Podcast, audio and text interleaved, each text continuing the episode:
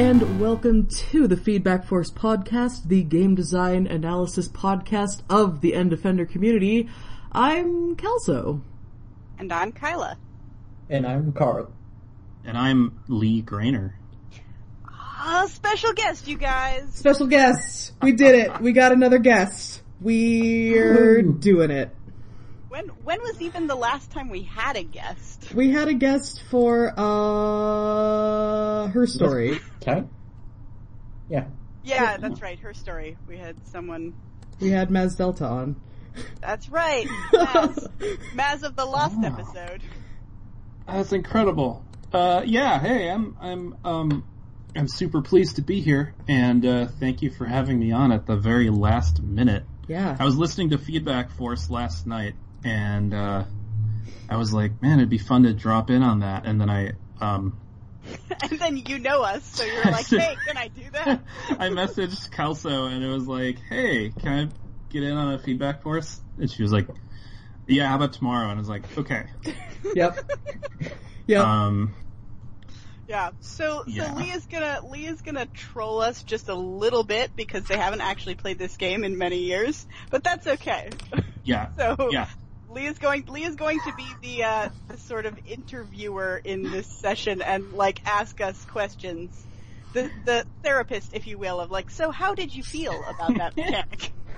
Exactly. I'm going to. My goal is going to be um, as if uh, I'm a I'm a detective trying to piece together what it's like uh, to play this game and why it matters and, and if it matters and if oh. it has to matter. You should be um, you should be like one of those the things where you like uh you wake up in someone else's body and you have to like figure out their life from context clues. Yeah, right? You gotta be Scott Bakula. Scott Bakula? Is that a real name? Yes, it's Scott Bakula. Oh, he was God. in Quantum Leap. Scott Bakula, because that just sounds like I mean that just sounds like that just sounds like Count Dracula. It is. It, really it does. does. I I was. Uh, I don't know, I was in the room and my parents were watching T V, and I did not know that Scott Bakula was still doing anything, but he's on, like, some N C I S show, and I was like, is that Scott fucking Bakula? And it was. he was, he was Wait, on, I um... thought that was, I thought that was, like, not his real name. That is his real name! Ask, is that, I was gonna ask, is that, like, a stage name? Is that his actual name? That's, okay, wait, hang on, I wanna see if he, like, was actually born with, no, like, Scott like Stewart Bakula. Star Trek Enterprise. Yeah, huh? he was, yeah, he was in Enterprise yeah. too, but mostly Quantum I tried, Leap. So I tried, I, I think this is, you know, maybe to usher in the general, um, theme of me trying uh, media and then giving up on it after ten minutes. Uh, I watched part of Enterprise, uh, and holy moly, that intro sequence with the like, what is? It's got like bald eagles like screaming over like. Of the heart. Yeah, that one. I was like, what is this? This is like Star Trek does like early nineties. Like maybe Scott Bakula came in and he was like, hey, here's well, this. No. Uh, Here's a song that was we were thinking about using on Quantum Leap in uh, nineteen ninety-two, and I think I think it'd be a good fit. Oh man, if let me tell you, if there was ever a show to give up on after ten minutes. Yeah, I I'm sort of I'm slowly working my way through through Star Trek. I'm still I'm still on T N G, um, and I'm still pretty early into T N G. But like, man, I'm not looking forward to Enterprise. Oh boy. You watched all of original series Star Trek? No, I, I skipped the original series. Are you don't, kidding me? Don't skip the original series. No, what, that's the best one. What I'm what I'm gonna do is uh probably find a list of like what are the best, most important uh T O S episodes and that's and just watch fair. those because yeah. I'm really looking forward to Deep Space Nine though. I don't know. Yeah, no, I mean like Deep Space Nine is great. T N G is fine. Um, I original series Star Trek is absolutely hands down my favorite. Just it's so it's so like wonderfully just cheesy and optimistic, and it has no yeah. consistency at all. That's good. That, that all sounds like bad things. it's it's charming. It's like charmingly terrible. Wow. I like um, I like terrible charm though. That's that's my kind of thing. Like, Like, there's an episode where, like, they lose Spock's brain and they have to go find it. But how do they lose Spock's brain? I Spock forget. isn't, he, he's not like a Data. You can't. Shenanigans. Oh. It gets taken out by some kind of weird machine and oh, they have no. to retrieve it. Oh, and they no. have him, he's like a robot up until then. They like install a thing where they can like control his motor functions while his brain is missing so they can bring him along, I think. It's been a long time since I've seen that episode. Oh, so like a no. cockroach kind of? Yes, exactly. Whoa. Wow. Uh, um, that's incredible. That That's really fantastic. I'm gonna need to find I didn't out. realize anyone had done that. Um, the, the best, the best before. part of that is that that was, I think, the first episode. Like after the second season, they were gonna cancel original series Star Trek, and the fans had such an uproar. There was like letter writing campaigns, and people were like, "No, no, no, no, no! This show is great. You can't like, you can't get rid of this show. We love this show. Please, please, please bring it back." And so they, like, after, like, much pleading and, you know, gnashing of teeth and whatnot, they brought it back for a third season. And the first episode of the third season was Spock's brain, and it's such a bad episode. Oh, no. It was like, all the fans were like, um... what have maybe, we done? Incredible. Yeah, maybe this is a mistake. Oh, man. The writers were like, oh, well, uh... listen, uh, got good news and bad news. The good news is we're not being canceled. The bad news is we're not being canceled. We're gonna... The bad news is we're out of episodes.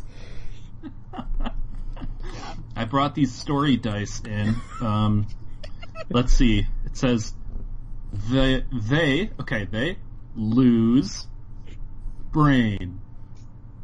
Ship it. Huh. Greenlit. Ship it. We're going with it. Deadline's we, in two weeks. Hurry up! We still have three more games we need designed. Yeah. Oh. Yeah. So I have a. There is a special place uh, in my heart for original series Star Trek, and like the monsters that were like clearly a guy hiding under a rug, um, and, and you know, like things like that. So I would very much recommend not skipping uh, original series. Yeah, no, I'm gonna go back to it eventually. I just need to. I don't know. I wanted, I wanted, I wanted that that Data content. Yeah, Data's no, my favorite fair. boy. Again, the reason you're supposed to see it is because it's bad. Yes, uh, it's like schlocky. It's schlocky. Bad. And you know, and like.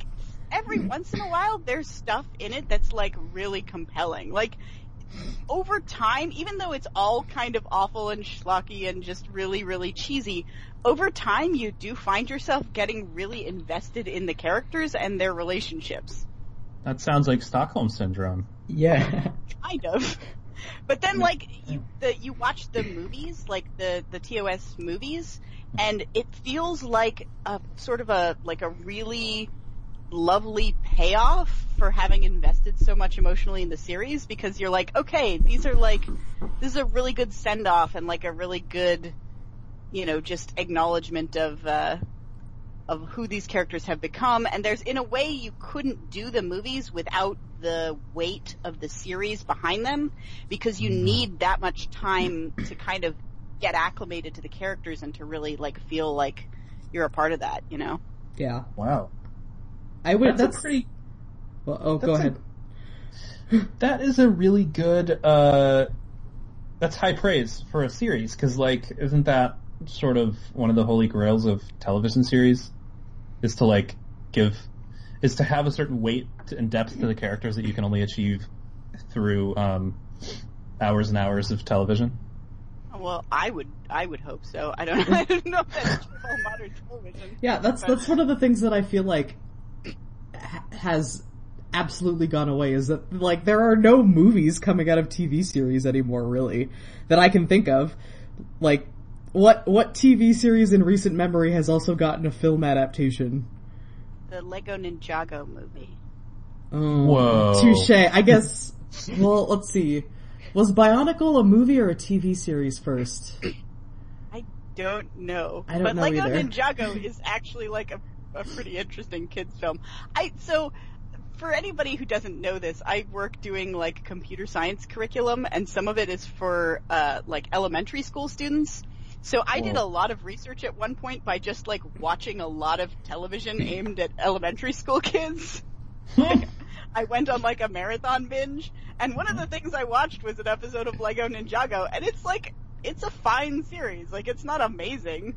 It's no, like, Avatar The Last Airbender or, you know, like, Steven yeah. Universe or anything, but it's it's pretty solid, and the movie is also pretty solid. Yeah, that that's sort of the experience that I get to have every time I babysit, which is what I've been doing for the past week, where it's like I just watch a bunch of kids' media, and am pleasantly surprised by a lot of it. Like, I was watching Cars three with my nephew earlier this week, and I was like, well, this is a Cars movie, but man, they got some real good particle effects in this bitch.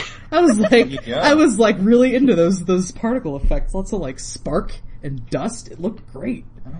So not that, no spoilers, but does Cars three, um, does it make you, does it make you cry like, like a good Pixar film should? So here's the thing. Uh, we didn't finish the movie because, because my nephew had to go to bed. It was bedtime, oh, no. so... classic. That's a classic nephew maneuver. Going yeah. to bed. Yeah. Yep. What else? I also... seven o'clock p m Basically, yeah. I also, um, less recently watched Monster Truck. I don't know if any of you even know about that movie, but it's the oh. movie with the tentacle monster inside of the truck. Oh my god! Yes! I saw, like, a trailer for that, and I was like...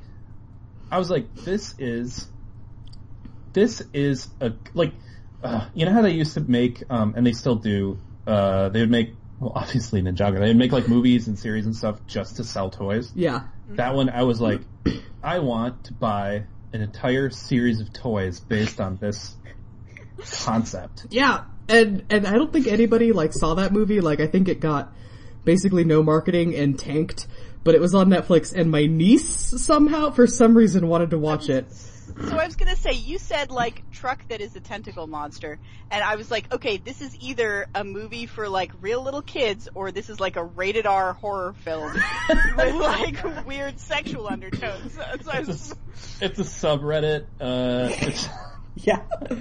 Yeah, um, I wasn't quite sure which one. Yeah, no, it's, it's, and, and, like, I was surprised that my niece wanted to watch it because she's still at the age where she doesn't really care too much about live action, and this is basically, it's a live action movie just with a C G, uh, tentacle thing.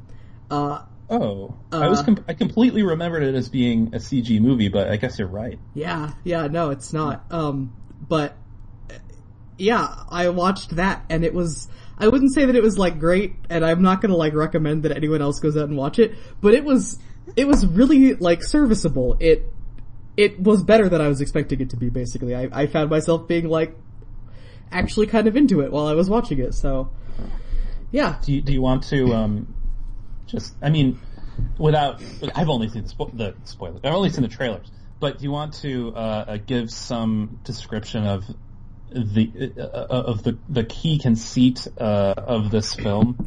Yeah, so the the main character is just like a guy, and he's really into cars, and his dad, I think, works for some oil drilling operation, and the oil drilling operation um like hits a reserve of oil, except there's these under like deep underground tentacle monsters that live there. So they suck up three of them, which happened to be, like, a family unit of three. And one of them escapes, and the other two get sent... The, the, the baby tentacle monster escapes, and the parent ones get sent to, like, a government testing facility. So, the baby tentacle monster and the, the, the teenage boy, like, meet, and the then the tentacle monster gets made into a truck. um... Uh, not. wait a minute, wait a minute. I, I, I, want, I want to dig into that a little bit more. Okay, okay. Gets made into a truck. It doesn't. So, so basically, he, the, the teenager finds the baby tentacle monster, like, in his workshop garage, because mm-hmm. they eat oil and, oh, like, petroleum products, so that's, like, why it was hiding there. Um, and it ends up, like, climbing into sort of a busted like the chassis of a busted old truck that this kid is repairing. Um, and he finds out that, that he can actually, like, control the truck with, like, the tentacle monster can control the truck, and then he can thereby control both of them by, like, telling him which way to go, kind of. Uh, so basically it becomes like, we gotta save this tentacle monster's parents from the government. Um, and, and they do. And all we have to do it is this sick-ass uh, monster truck. Yeah, basically. With a monster in it. And then, and then later, like, here's some spoilers. Later on, they get the parent monsters out of the government facility, and it becomes an entire fleet of sick-ass monster trucks. That so, sounds really good. This sounds very much like a series that was created name first, right? Probably. Probably. Like someone said, oh, you know, monster trucks. You know, it would be cool if there were trucks that were actually monsters. And someone was like, oh yeah, we should write something like that. That would be appealing to kids. So, I, yes. Uh, yes and, um, mm-hmm. I, like, I really want, so I don't, I don't know, uh, if people know this, but like I work, I used to work in games and now I work in kids' toys. And it's pretty fun. Um, but so with my kids' toy brain, I'm thinking like it'd be rad if they were these truck toys that had um monster tentacle, like a monster tentacle like glove thing in them, and you could put your hand in there and make tentacle fingers. Yeah. Like, let's make this happen. Also, yeah, or one of those like gooey things, like you used to get uh, like gooey versions of Cush balls that had like long pulley oh, tentacle yeah. things. Like, you could pick stuff up with them. Yeah, attached like to a truck chassis. Oh, see, that's really good. Did you know that in, in, in the kids' toy world, you can still um, you can there's still inventors, and and now that there's three D printing, you can go make one of these toys and then you can pitch it around. That's like, they still call them inventors. Like, I know someone who is a toy inventor. That's awesome. Just rad, yeah.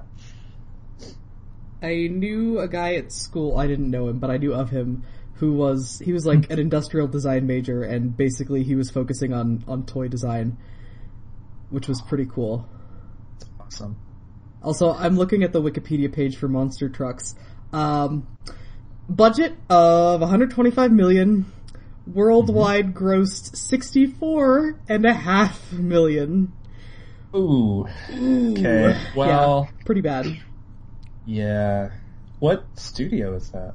Uh, Paramount. Paramount. So that's a that's a write-off for them. They're yeah. writing it off. It says, well, actually, it says Paramount, Nickelodeon Movies, Disruption, and Disruption Entertainment for Paramount okay. Pictures. So. No, that's, I was going to say it's Disruption Entertainment, the, the Minions, but that's Illumination. Um, I guess it's just what, a sub-subsidiary of Paramount. What, what did you say the, uh, the budget was for it? one hundred twenty-five million dollars. one hundred twenty-five million dollars. I mean, I guess that's I, not I nothing. I have no reference for movie budgets. Yeah, like, what was the budget of Avengers? Oh boy, probably, uh, well, well let's look. two hundred twenty million dollars. Yeah. That's all? Wait, compared to one hundred twenty-five? Original in Avengers, not like... Infinity oh, not War. Infinity War. Okay. It's, so Monster Truck, actually. Yeah, I mean, like, the Captain America, the, uh, this, um, yeah, the first Captain America movie only had a one hundred forty million dollars budget. So, whoa. Like... Wow. Oh, yeah, it, Infinity War was three hundred sixteen million dollars. Got it. Which is a lot.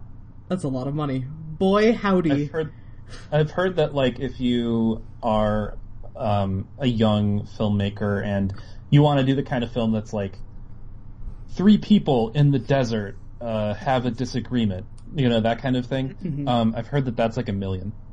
Yeah. That sounds right. Um, yeah. Which film, is really, yeah. Film budgets know. are, are uh, very high. Well, like, that was the other thing that was... Um, So, if you want to hire, like, a programmer, right, um, uh, I don't know, let's see, I'm trying to think of where you guys live, uh, because, like, I'm guessing, you know, programmers are gonna make, at least in the Bay Area, the most expensive place in the galaxy, like, you're gonna make at least a hundred thousand, um, which means that a million dollars will get you ten programmers for a year. And it's like, well, there goes a million dollars. Yep. Hope you have a product. Yeah, that's true. Ugh. That's, yeah. Money. Media is expensive. It really is. And you know, what I don't understand is this. It only costs like zero dollars to, to, to distribute digital media, right? So why isn't it all free? They sh- I should get it all for free. There right? are places on the That's... internet where you can. all, I'm, all I'm saying is that I'm all I'm saying is that people's labor has no value. Yeah, I'm kidding. I'm kidding. Yeah, no, no, no. Yep. I yep. I I was seeing basically that that argument. Um, oh, it was about I think it was the the argument against uh, Nintendo Labo, where people are like, "But it's just cardboard. Why are they charging money for it?" Like. So, okay, I have a question for you. This has perplexed me for for ages now. Um, have you heard of people bootlegging and printing out their own versions of board games? Um, not printing out, but there's a a huge amount of games that you can just pirate if you have Tabletop Simulator. Right. I'm. I guess I'm specifically talking about physically. Uh, I mean, definitely stuff like chess or backgammon or those types of board games. Right. Like people make their own shit. But yeah. People still, like, I've never heard of someone doing that with, like, Settlers of Catan. Or, like, even we, easier ones. We we made our game available for that when we, like, made a board game.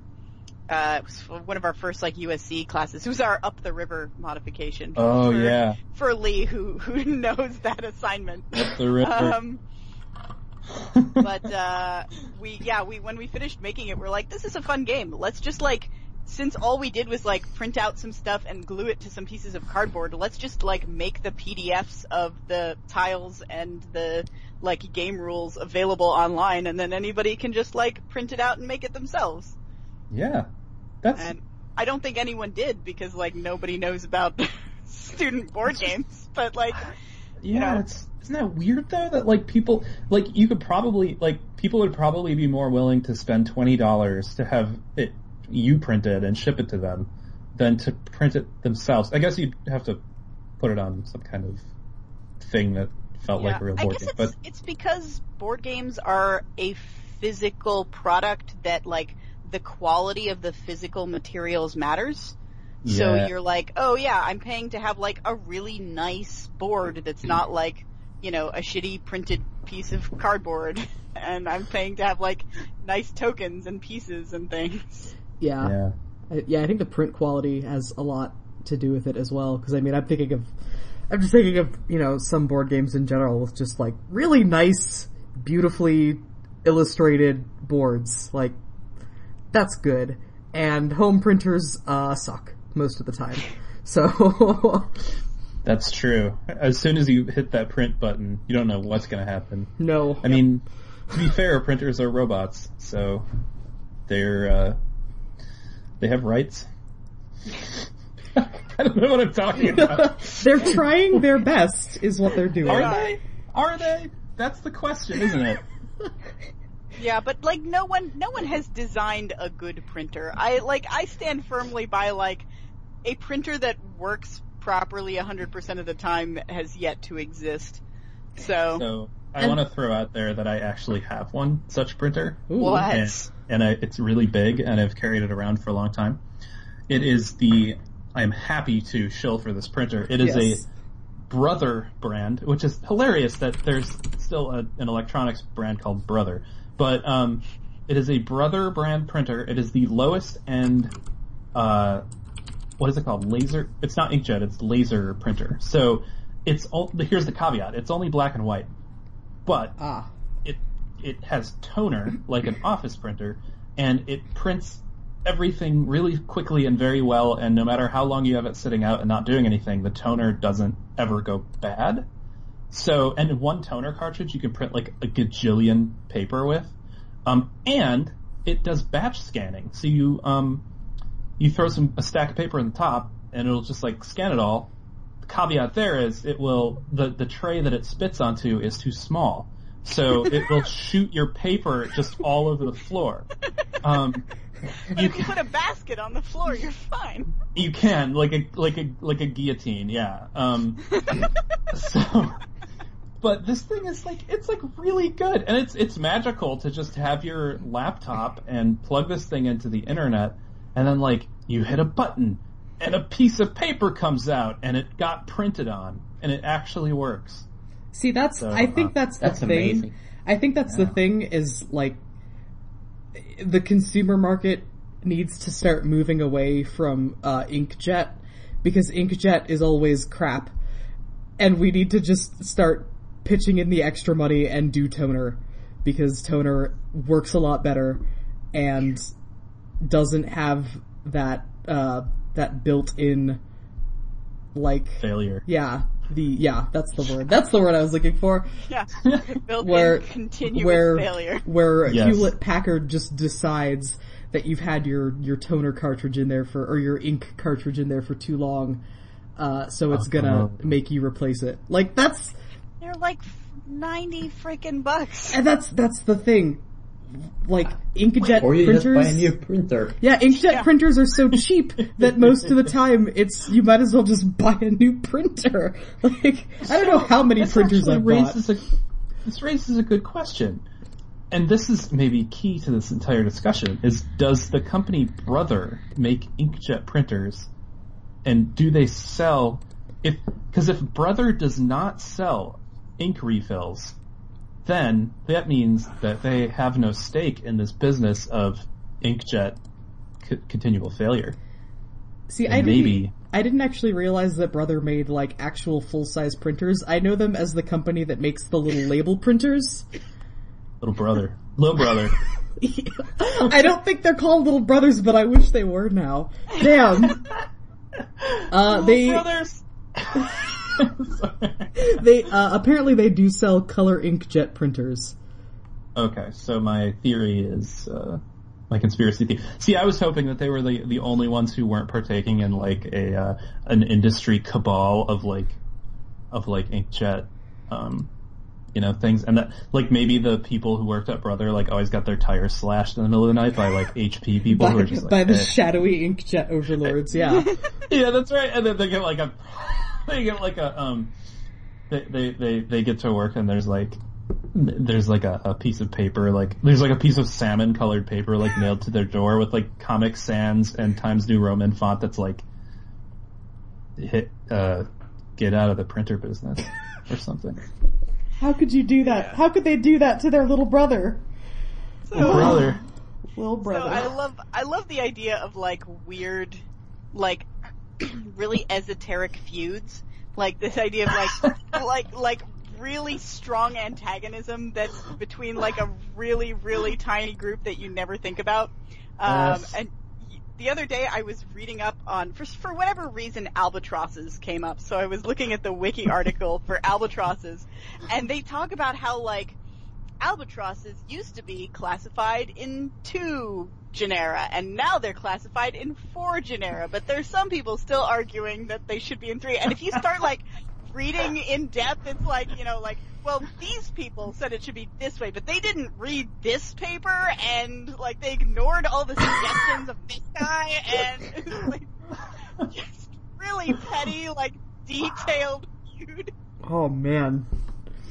That's so good. I um, like that. There's... That's like in Berkeley. I, I get the sense, I haven't been to a Berkeley town hall meeting, but um, they get live tweeted by uh, Berkeley Side, which is like a Berkeley publication, or you know, it's a, it's like a news publication in Berkeley, and uh, it's always fantastic. There's always, um, you know, it's like the meetings are supposed to end at like eleven p.m. and they always go until like one because there's so many people who are just deeply involved in like. Local city politics there. Um, and one time the meeting was disrupted by a woman who like protested by like running naked and jumping up on the table and stuff, or like some, I, I don't know what it was for, uh, but, um, albatross classification, definitely. Albatross. There was someone who called, uh, there was someone who said that the city council was fascist because of how they were treating a certain uh, issue having to do with a parking lot. Um, there was, I, I basically, I just get the sense that in Berkeley there's like, you can find a like seventy year old man and like a sixty-five year old man who have been arguing for fifty years because one of them is socialist and one of them is communist, you know? Yeah. Like, oh, it's so good. um, do, anyway, do we want to talk about, like, what we've actually been up to the past week or so? Kelso, Kelso, you talked about, you talked a little bit about, uh, you've been babysitting. Yeah, I've been babysitting. Uh, babysitting is hard. Uh, oh. even, even with, like, so I've got some nieces and I've got some nephews. I've been babysitting the nephews. They are much more well-behaved than the nieces, but man, it is still difficult to babysit. So I'm tired. Uh, and I gotta do it again for a couple days next week too, but, but that's fine. Did you get so, paid for it? Yeah, I'm getting paid. Get paid. Yeah, I'm getting paid for it. So that's, that's, that's also good. Yeah. Yeah, who um, wants to take care of relatives not getting paid? Jeez. Yeah. I know. That's not how, that's not an American value. Nope. No. Of course, it's also part of the American values to, to not pay you a livable wage on. Yeah. Like yeah. Well, we want you to babysit for thirty-eight hours a week. Uh, you're not going to get health benefits, uh, B T dubs. Yeah, exactly. Yeah. Par for the course. So. Yeah, that's right. So yeah, that's all I've really been. I don't. I don't even remember what I did the week before that. Like, that's how. That's how tired I am right now. um, on the plus side, it has sort of unfucked my sleep schedule. Like, and I'm waking up early in the morning without any problem, and going to bed at not three in the morning. So that's good. Yeah. So oh. yeah, that's that's it. Babysitting. There you go. Yeah, Carl. Carl, anything interesting? Um, no. I stopped drinking caffeine. Oh. And I started again today. Oh. I was trying Just to, fell like... off the wagon. I, I was drinking... I do this sometimes, where, like, I decide, well, I drink way too much now, and I'm gonna stop. And then I slowly start again. do, so I'm not you... drinking, like, eight cups of coffee every day. No. That's healthy. Eight? Wait, literally eight cups? Or is that yeah. a figure of speech? Oh, wow. Um, um, yeah, oh, that'll man. get you. I can't did, even did drink one cup like... of coffee without feeling like I'm dying. Yeah, I was going to say, did you go through, like, horrible detox? Um, I had quite some headache. Yeah. Yeah, and that'll do it.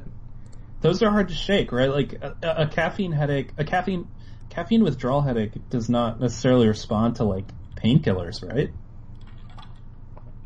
Did I? I made that up. I just made that up. Wait, Did that's you? Not true. I don't Man, know. I don't know. I mean, it sounded plausible. I was ready to believe it. Yeah, so was I. All you gotta, uh, all you gotta do is speak with. I guess speak that's with... not true because uh, Huck does caffeine detoxes periodically, oh. and he ends up having to take like a lot of uh, painkillers during that time because his withdrawal headaches get really bad. But you know, you can also get like painkiller headaches. Like, if you take a lot of painkillers regularly, yeah, if you take a lot of painkillers regularly and then you stop taking painkillers, you will get, like, oh, uh, no. rebound headaches from not taking a lot of painkillers. It's basically a withdrawal. So... This well, is... You know the best way to, the best way to treat those? Caffeine. Caffeine. Caffeine. Yeah. This is the new, the new shadowy cabal that we've stumbled upon here. The, uh, yeah. big, big headache industry complex. Big headache. You just switch between different addictions. Yeah. Mm-hmm. It's a uh, yeah, it's a cycle. Um, that's I think the best way to to make your life span as long as possible. Right now, right now I'm uh, I'm working on um, I wouldn't call it a food addic- well food addiction in that if I went cold turkey I would die. But um, I've just been eating. I just stress eat. What I do is I stress eat, and then um. I also have apparently like an Uber addiction because I, I I can go to work on the train or I can pay twenty dollars to have an Uber drive me like down for an hour to my work, and uh, that starts to look really good at about like seven thirty a.m. So yeah. um, all my money flies out the window. I just uh, I just spend it on like I ordered pancakes. Okay, here's the problem with my phone. I can order anything. And so yeah. I was, I woke up, I was like groggy, it was like ten a.m. yesterday, and like before I really knew what I was doing, I had ordered pancakes, and uh, and then they like showed up at my door, but here's the problem. Once you factor in the cost of the pancakes, the cost of the, uh, like tip, tax, and delivery, I paid ten dollars per cake. And I'm like, I can't do this, and it's like, oh my god. Um, but I've been trying to cut myself some slack because, uh, you know, maybe it's, um, I've been going through a lot, so maybe I just need that kind of specialized service, but, you know. Well, there, yeah, know. there's only, there's only one thing you can, like, focus stress and energy on at a time, and it's like, if you're also doing a bunch of other stress stuff, like, maybe your food you're eating is not the thing that you also need to be spending stress on at the moment.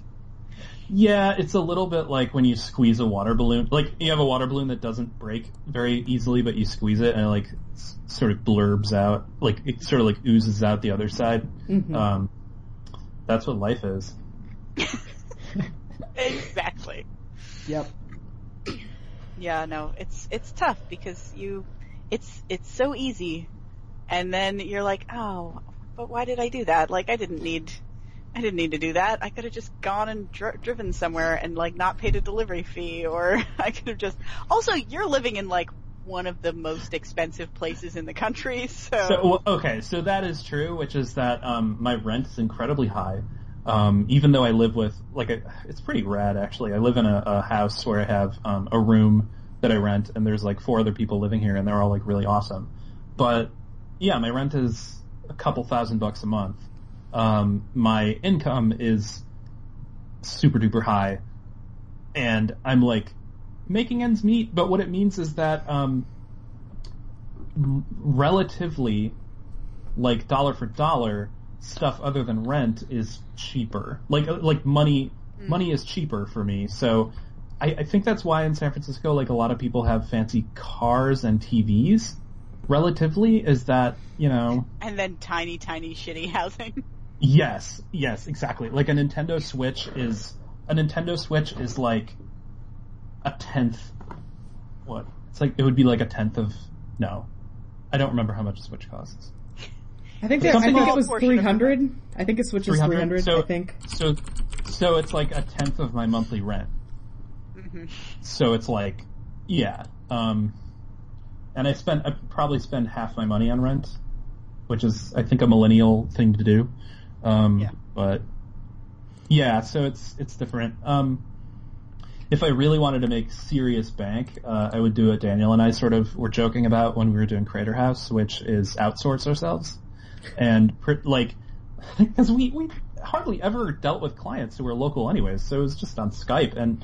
You know, we could just be like, oh yeah, yeah, we're um, we're in San Francisco, and then we'd just be like in, I don't know, Iowa, Wells, Wells, Minnesota, yeah, yeah, somewhere, somewhere cheap, yeah, yeah. So I, in addition to, sorry to like entirely uh, topic swap, but that's what I do. Um, oh, that's in addition, probably because you're good at this. uh, in addition to um, Googling albatrosses.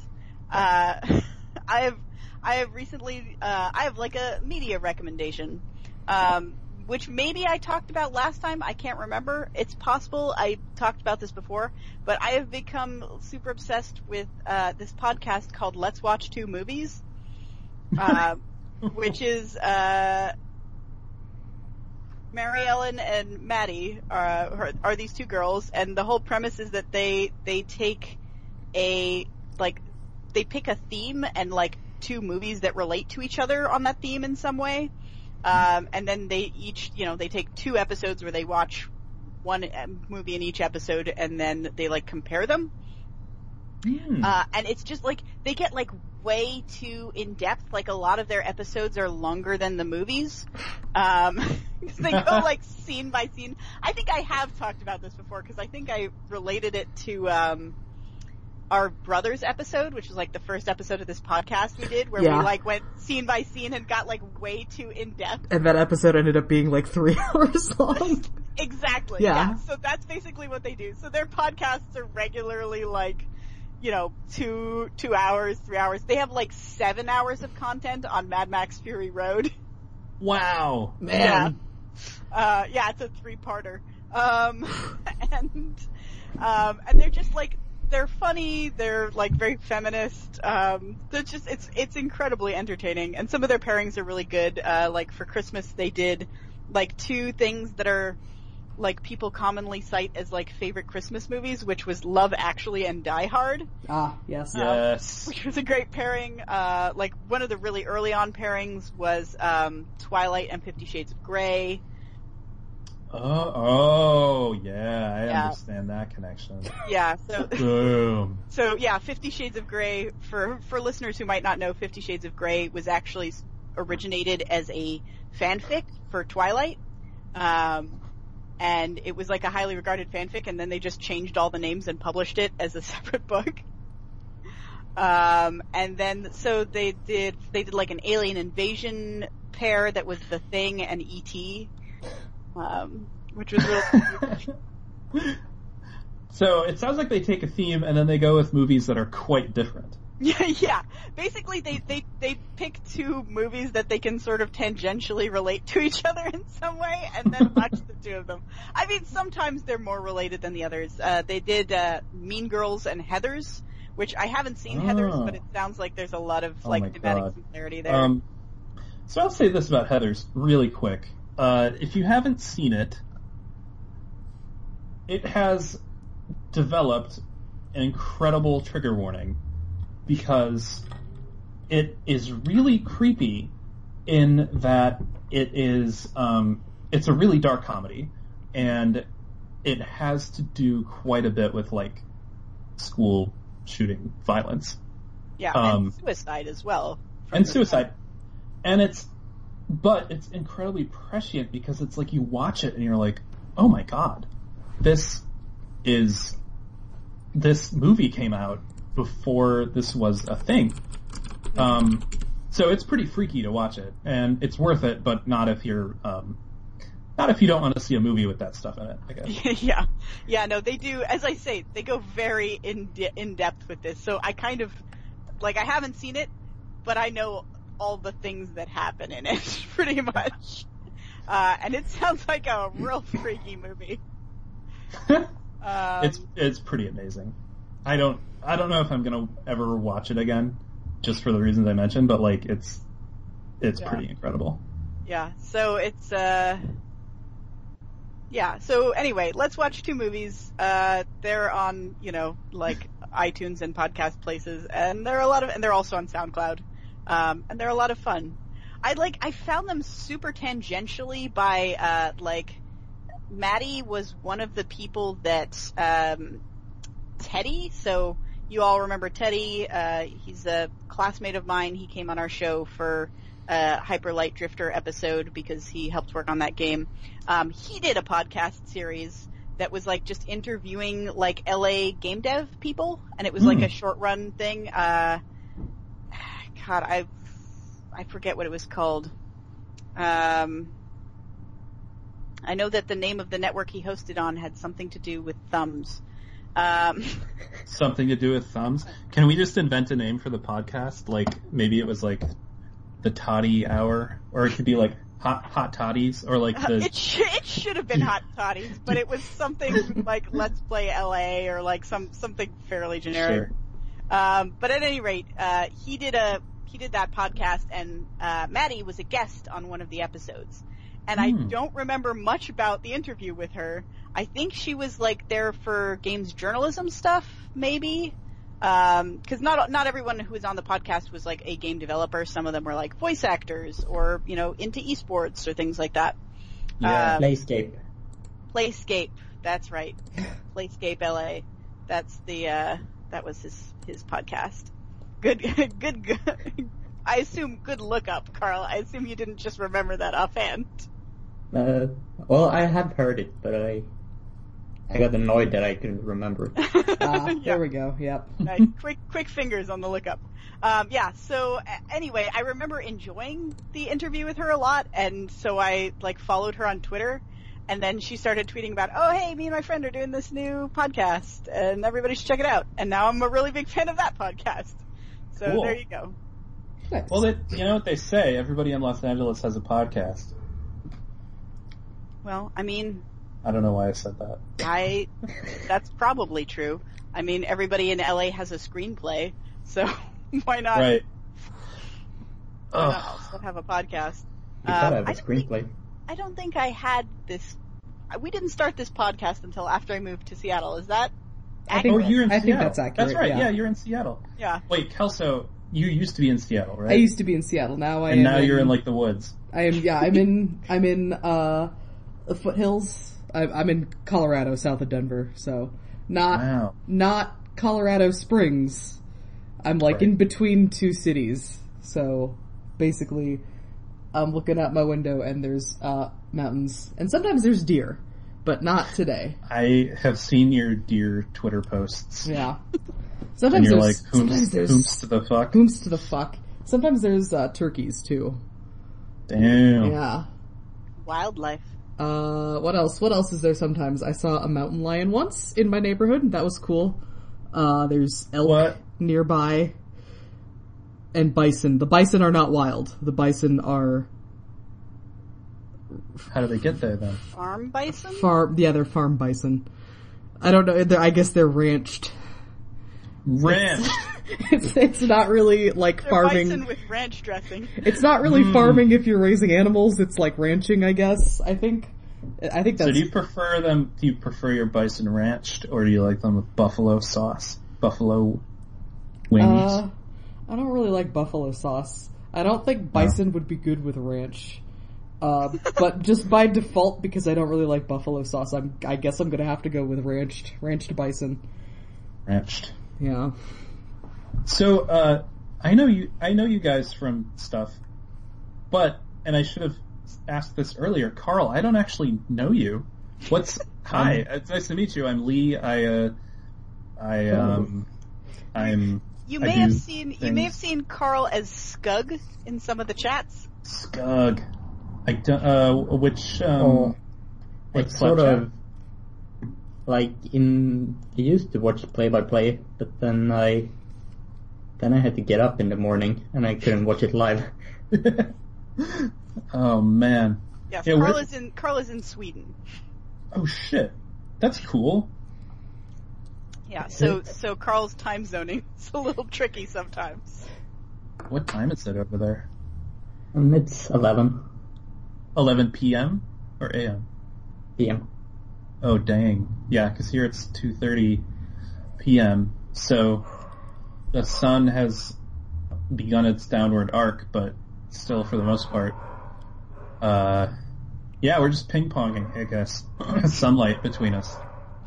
Yeah, and, uh, I don't know, Carl, I'm, I don't know why I, I feel like I should speak for you, but, uh, Carl, Carl is also doing a lot of, uh, like, school game dev stuff, and refuses to show us prototypes.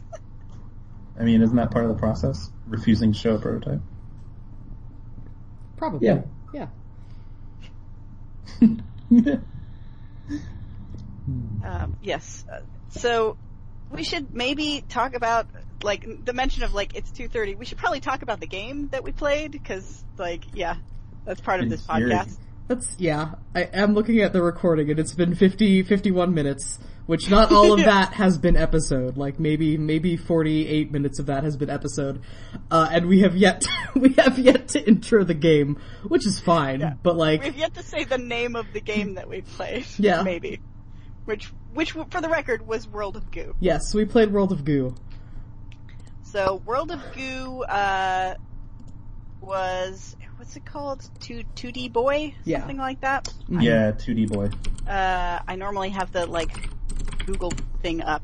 Yeah, two D Boy developer. Um, basically like a bridge building game, more or less, but with like um, like constantly evolving physics mechanics. So, like, it starts with your bridge building with, like, uh, a substance, this, like, goo substance that has a slight give to it, um, and is kind of springy and boingy, but then as you go through the levels, you, uh, you get different, t- like, types of goo that you can combine to build things. Um, so things like dripping down goo that, like, has a, you know, gravity has a higher effect on it. Things like ivy goo, which has forms like um, these like rigid plant connections between each other, but can be removed and restuck elsewhere, which most other goo can't. Um, there is there's like uh, there's balloon goo. Oh yeah, yeah. There's, there's matchstick goo and balloon goo. Yeah. There's um, so many goos. There's there's, a lot there's of like goos. Slingshot goos towards the end. There's all kinds of goo. And so it's just like, it's a physics puzzle game, but, you know, they, they do a good job of, like, as you go through, um, switching up the mechanics. Uh, and it's all kind of overlaid on this, like, I don't know how to describe the story. It's kind of like, so heavy-handed it's almost ironic kind of thing, um, about, like, I maybe not heavy-handed is the wrong word. It's like, bleak to the point of like being goofy and then bleak again. Um, no. And it's like so unnecessary and so like out of the way of the game. Yeah, it's about it's about like um, and it's I mean luckily it's not like super intrusive, but it is like you know they do have to take time to like set it up here and there, which is it, it is a little unnecessary. But the idea is it's about like. You know, consumerism and the idea of, um, like using, like the forward progress being made by, like using things up and leaving leaving people behind and things like that. Wow! Um, because you have to, you know, to con- to actually make to get the goo balls to the exit. Uh, for a given level, you have to build things out of the goo balls, and any goo balls that you use to build don't get saved at the end of the level because they've been put into a structure. So there's a kind of like thematic continuity there. That's so. So like the theme of this game is that there's the uh, uh, what do you, what do they call it? There's There's no um, ethical consumption under late-stage capitalism. Is that the fear? Is that the theme? Yeah, that's basically the theme of the game. Great. Um, and it's uh, like there's, I mean, there's there is some pretty heavy-handed stuff. Like there's one where there's like a uh, like a beauty pageant or whatever, and one of the things you have to do is like drop a spike bridge onto a bunch of goo balls to and, like destroy them all. Oh no! So that the like pretty, so that the like pretty giant goo ball can like roll across the bridge and like over the slain bodies of the the other goo. What in the world? I, I like mean, it. This is just their sort of theme. Like their other, I haven't played uh, Human Resource Machine, which I think is their most recent, um, oh. but I have played Little Inferno. Uh, which is a fun mobile game, which is literally about, like, burning things so you can buy more things to burn. Oh, so this is, yeah, we're, like, getting into their sort of studio theming of, yeah, right. This, this of, is what they do. This is this is yeah. their type of game. Um, but this, so this came out in two thousand eight, so it's officially, like, a decade old now. Uh, and I feel like, at least from my pers- perspective, from my perception, it was... kind of the beginning of like the modern wave of indie games, like the modern indie renaissance thing, because it was one of the very first Humble Bundle games. Mm. And it's, it was around the time when it started being a lot easier to find indie games if you weren't like already in academic circles, right? Because like a lot of people probably would have liked some indie games, but like didn't know where to look for them. And so, like, this was two thousand eight, which was the same year that Braid came out. Um, I'm pretty sure uh, Aquaria was in, like, the same humble, humble bundle as this. So it was so. sort of, like, yeah. yeah. So it was sort of, like, a really, like, strong early uh, early indie. Yeah. Um, going off that, what I'll say is, so, gosh, uh, do you remember... what year I graduated, like Daniel Ponce and I graduated from I M D B. It was the year before you. Yeah, Kyle, uh, you... I was twenty twelve. So yeah, so we were twenty eleven. Um, because, so we started Crater House, and part of that whole, like, zeitgeist was I remember reading, like, an article about two D Boy, and it's like, they worked out of coffee shops, and they made this thing, and blah, blah, blah, and, like, that was, like, part of that world at that point. That was part of the, like, indie, um, myth, or the indie mythology, was that yeah. you, you, you know, you do back-to-back laptops, uh, like, Battleship style at some cafe, you know, and churn out your, uh, your iPad game for your, for the brand new iPad. um, yeah. Yeah, I think that probably would have been around like early days of the iPad, because I think when I, when I got, I, so I got an iPad as a graduation present in twenty twelve, and it was, yeah. it was at either just after the release of the iPad two or the iPad three at the time, so. It was, uh, yeah, that sounds about right, because as you may recall, Um, a ton of our, uh, a ton of people in our graduating, in my, in my thesis year, did all their stuff on iPads, because it was like, it came out like that year. Yeah, the new big thing. Yeah, and, you know, to be honest, the stuff that people did with it in my year was pretty cool, uh, in part because it got, it was before a lot of things got codified about the U I. That's used on iPads? Yeah, uh, so actually that, that kind of actually brings up something that I wanted to talk about with this game, uh, if you don't mind me segueing. No, that was actually, I was actually like, I'm very impressed with that segue. That's really good. Um, the, there are a lot of things U X Y that, it was, U X-wise that it was sort of interesting to see how it had aged with this oh. game. Um, for instance, there is no options menu nope. in this game, which is not a thing you could get away with with a modern game. Whoa. If you want to change the resolution, you have to, like, go into the system files and find the config text file and manually enter your resolution yep. uh, on that line. So are you, you're talking about on Windows? Yeah. Yeah, okay. And, uh, which I, yeah, I assume you couldn't do on mobile. Um, no, it's just. I guess was... this is. I, I assume this is also a mobile game. I didn't even it check. Is. We, yeah. Yeah, this game's been uh, ported to basically everything. Like it's it's it's on the Switch too. Like it's it's everywhere. Of course. So oh, it is. Uh, yeah. Everything's on the Switch. Yeah. Yeah. So you can't like adjust the game volume and like play it with no music or like you know with lower sounds or anything like that. You have to just like, all right, well. I guess I'm gonna like change the volume in the mixer on my on wow. my system, right? It's like I and I remember when this game came out, it being like a great example of like, wow, look how like polished and you know professional this indie game is, and like really just tight and well designed. And it, it is like there is a lot of polish in this game, um, but there's also some stuff where you're like. Wow, I guess I guess in you know in two thousand eight we didn't need to have option menus. Yeah. We didn't like it was okay for indie games to not have options menus. Yeah,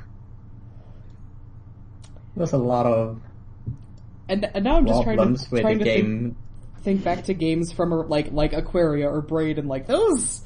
I'm pretty sure had options.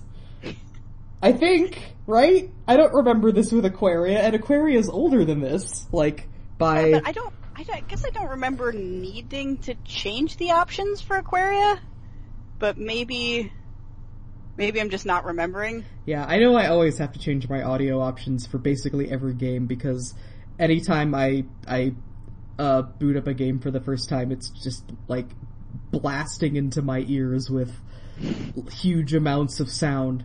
Um, Put it on one percent. Yeah, I basically yeah. I actually almost always go in and adjust, um, like, master volume through my volume mixer because, I don't know, that's just how I do it. And then it just yeah, saves it for later.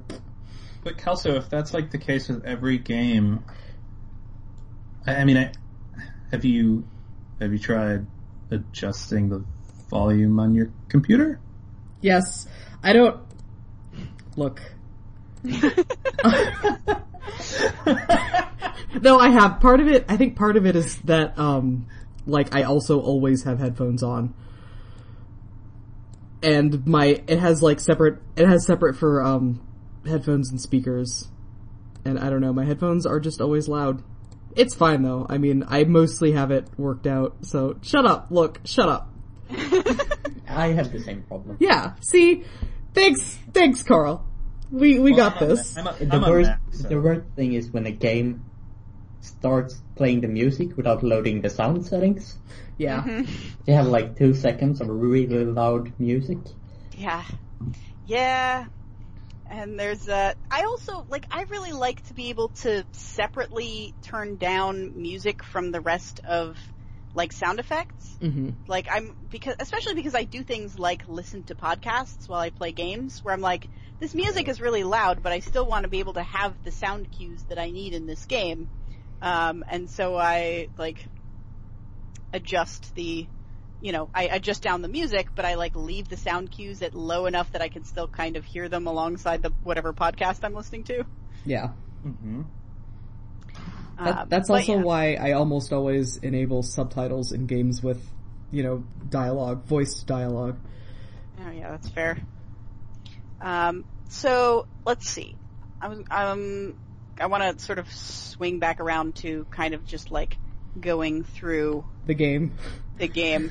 Um, so, let's see. First level is just generic goo balls, and you are, um, which, you know, you can connect from one thing to another, and it's like a, it's like a swamp setting, I think. It's a little hard to tell. It's very, very stylized graphics, um, which is, uh, you know, they're, they're like cool looking, um, but you get you get much more of a sense of tone than you do of actual like space. Yeah, I it, it's interesting. I get I get very strong uh like Tim Burton vibes because there's a lot of stripes and the music sounds like Danny Elfman music. It does a little bit. Like that that was just the overall impression I got of I mean most they, of the and game. They really like show that that's the thing they're trying to do with like the cutscenes. Yeah. Yeah. Oh, really? Like, it has a... Do you think it... So they're showing that the Tim Burton vibe is, like, on purpose? I think it's just kind of their art style. Like, okay. They have a very... I, I would say also, like, a... Maybe Edward Gorey is also kind of a good point. It's, like, this sort of dark... Yeah. Dark and cheerful at the same time kind of thing going on. Yeah. Uh, mm-hmm. Where, like, the dark is made darker by how cheerful the cheerful parts are. Yes. Um, so let's see. Is the second level? This is the second level the like beauty pageant level? Uh, I think the third s- level is it, or is that the factory? I think I thought this. Mm, I don't know. Maybe it is the beauty. All right, yeah, hold on. It probably is the beauty pageant. I can just I can just open this up and then see. Yeah, you can. I can also mention there's twenty-nine different types of goo. Woof, oh my what? Goodness! twenty-nine, and there's fifty-seven levels. Well, with that's that's almost like one every other level. Wait, that's more than no, that yeah, yes. That's like half. So they're introducing a new mechanic every two levels. Except they're um, not. They they really they introduce like maybe two mechanics in the entire first chapter. Um, it it really snowballs, or at least that's the way it felt. Jesus. Um, okay, the f- chapter one is the goo-filled hills, um, which is, yeah, which is just like sort of outside nature stuff with all these like goo pits. Um, that's also my uh, first that's also my, area I've ever heard. That's also my uh, nickname. Uh, that's that's my my scene name actually. The goo-filled hills. the the goo-filled. Sorry.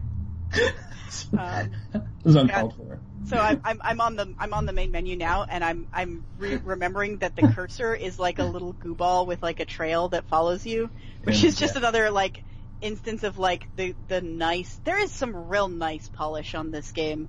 Like the the menus animate in a nice clean way. Everything has like a real kind of gooey feel to the animation. That's cool. Mm-hmm. Uh, so level two is Little Miss World of Goo, which is where like you're trying to power the island by reawakening. The island is powered on beauty, and there's like this old beauty queen that like used to be powering the island, but now she's like getting old, and sh- so she's not as beautiful anymore, so she can't power it. So you're like using the goo balls to make her cosmetics so she can get like beautiful again and keep powering the island. That's uh, that's weird. Yeah. That's a weird story. Yeah, it's a weird game. like, like I said, the story is sort of like, kind of, like, almost a parody of how dark it, it is. Yeah. I mean, like, you use, like, the ugly goo to be able to finish a level to get the beauty goo further into the game. Yeah, yeah. Exactly. That's awesome. There's, like, special red pipes that only the beauty goo can go into, so you have to use all the regular goo to get the beauty goo over to where she needs to be. Just uh, like, yeah, plug goo. Yeah, um, exactly. Full disclosure, I actually downloaded this on my, just now, downloaded it on my iPhone, which is, I have the Giganto iPhone uh, format, so um, as you're talking, as we're talking, I'm actually playing the first chapter. Yep. That's. I have done that a lot with some of our other games where I'm like, I wonder if I can play this while we podcast. Yeah. Mm-hmm. Um, not not an uncommon occurrence, so go yeah. for it. So chapter three is Cog in the Machine, which is the factory level. Um, so that involves a lot of, like, matchstick goo where you, like, light certain goo on fire to, like, blow up explosives. Um, uh, and it, like, the fire will travel along the matchstick goo. Uh, level... Chapter four is Information Superhighway. That's where everything all of a sudden goes digital and becomes like old green themed. um, wait, a, wait a minute, wait a minute, wait a minute. Everything all of a sudden goes digital.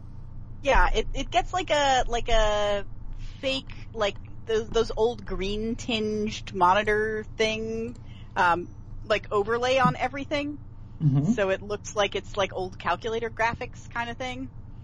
And uh, there's there's goos that you can use to you can like slingshot around the place, uh, and it introduces a mechanic of like building things with blocks, which at least in the beginning are abstracted as like little desktop windows that you like spawn as like spam and then stack on top of each other. Wow, that's um, that's incredible. Actually, like, does that mean that they did an entire set of art for that world? Oh yeah. It's, uh, yeah. It's, well, it's, you can call it art. Yeah, it's very, it's, it's like a very green, different it's green style. Squares. Yeah.